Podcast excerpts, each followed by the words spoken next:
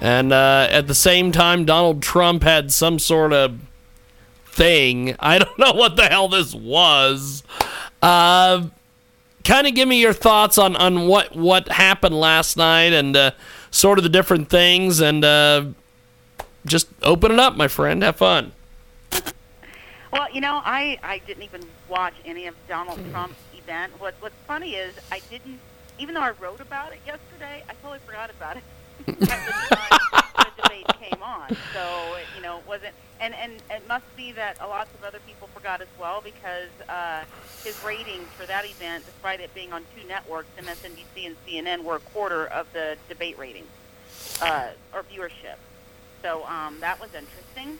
But, you know, I, I the the com- comments that I've heard from a lot of people, and I tend to agree, is that you know, despite Donald Trump making debates a circus, actually, I think Ted Cruz lives up to the challenge of Donald Trump um, at the debate, and I, I don't think that was one of his best debates with Donald Trump missing. I, you know, because he can mix it up with Donald Trump, and and uh, so that's one thing I noticed. But you know, Fox did still try to antagonize people. He since since Trump wasn't there for them to ask. Uh, so Trump said this. What do you think about that? So Trump said this. They just inserted Cruz instead. I don't know if you noticed that. Yes. Ted Cruz pointed it out to them, and I, I was shocked at the response from Chris Wallace saying, "Well, it is a debate." Well, I thought a debate was supposed to be them talking about their policies, not, you know, uh, getting them to to go up against each, each other. Um, it, it was odd, and I thought it was I, I had to ask myself, is this Fox still, or is this CNN with the with the leftist YouTubers that they had asking questions? When would that ever happen at a Democrat debate? Which I'd love to ask Hillary Clinton a question via YouTube uh, at a Democrat debate, but the DNC would never allow that to happen. See, this is the thing I don't understand is uh, Fox has gotten really weird the last couple weeks.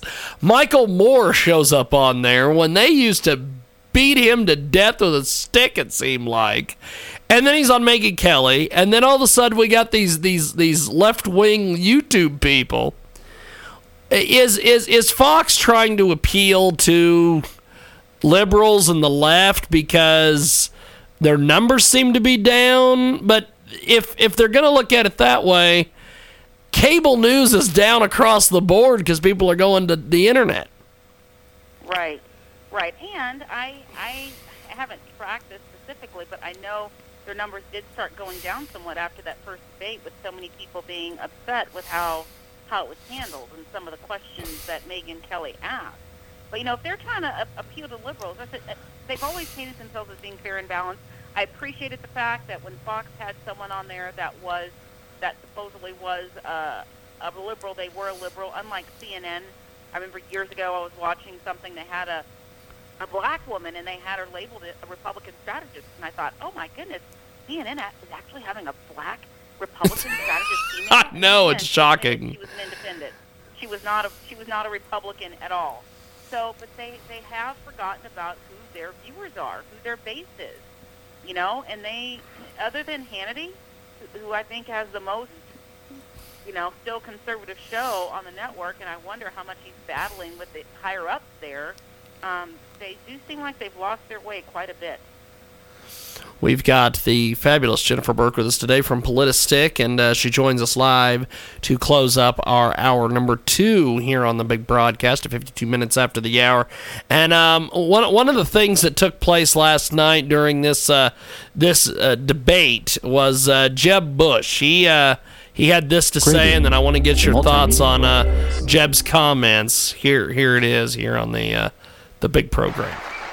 It's hard for anyone with your pedigree to avoid being called establishment. But isn't that part of the problem in this race that three others on this stage are splitting the, the mainstream Republican vote and thereby possibly handing this nomination over to an anti-establishment candidate? Brett, we're just starting. This the, the, the first vote hasn't been counted. Uh, why don't we let the process work? I trust Iowans Granite Staters, people in South Carolina, people in Nevada to, to start this process out. I kind of miss Donald Trump. He was a little teddy bear to me. Uh, we always had such a loving relationship during these debates and in between and the tweets. I kind of miss him. I, I, wish he was here. Everybody else was in the witness protection program when I went after him on behalf of what the Republican cause should be: conservative principles, believing in limited government, believing in accountability, leading by fixing the things that are broken.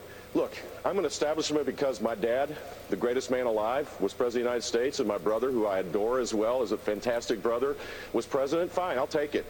And I'm, i guess I'm part of the establishment because Barbara Bush is my mom. I'll take that too. But this election, this election is not about our pedigree. This is election about people that are really hurting.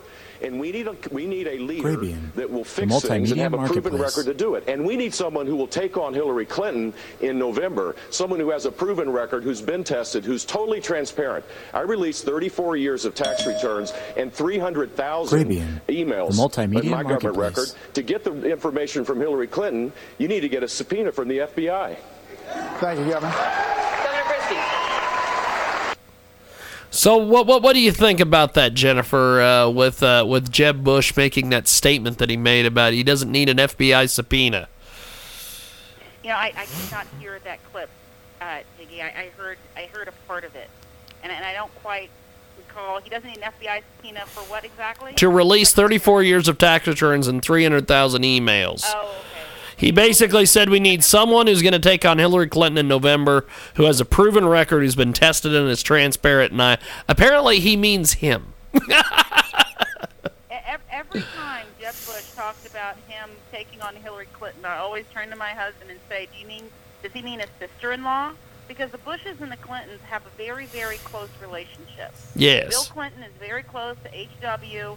George W. has called him, you know, like his brother from another mother. They've called Hillary Clinton their sister-in-law, and I'm sorry, I do not buy that he's going to put up this big fight against his sister-in-law, Hillary Clinton.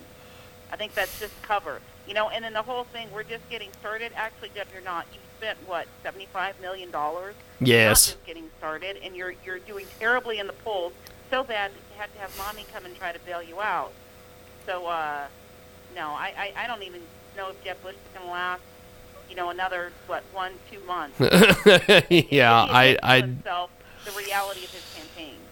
Now, uh, th- there is there is some other things going on outside of this debate uh, as we head into this this Iowa situation. Do, do you think that uh, the whole Sarah Palin endorsement hurt Trump, or was that not that big of a deal? Uh, you know, I don't know that Sarah Palin has the the pull that she has with the with the grassroots that she once had. Uh, you don't see very many people in the grassroots talking talking about her. Uh, her her endorsement speech was very incoherent. Um, so I, I don't know that it hurt him, but I don't know that it helped him either. But I did see that Sarah Palin's negatives were what she was at a negative 11 and it has dropped since she endorsed Trump. So maybe even those in the grassroots that did support her uh, are, are wondering now that she put her weight behind Trump. And not only that, she attacked Cruz, she and her daughter, vehemently before they endorsed Trump. We've got Jennifer Burke with us today from Politistick. And uh, before we let you go, what, what, what's on the website that people can uh, check out this weekend? Well, uh, one of the things that we're just about to put up are the, the top, uh, from the top 10 lines, in our opinion, from the debate last night. And then another story that's really burning burning up uh, our, our site right now is Megyn Kelly and, and basically twisting words of Ted Cruz and going after him during the debate, and then making a shocking shocking admission after the debate when no one was looking, you know, or when when when 12 million people weren't watching.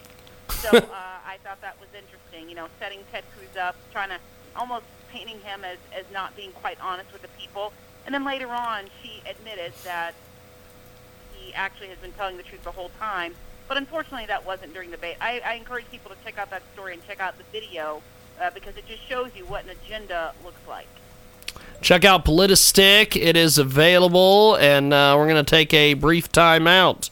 And when we come back, it's top of the hour time.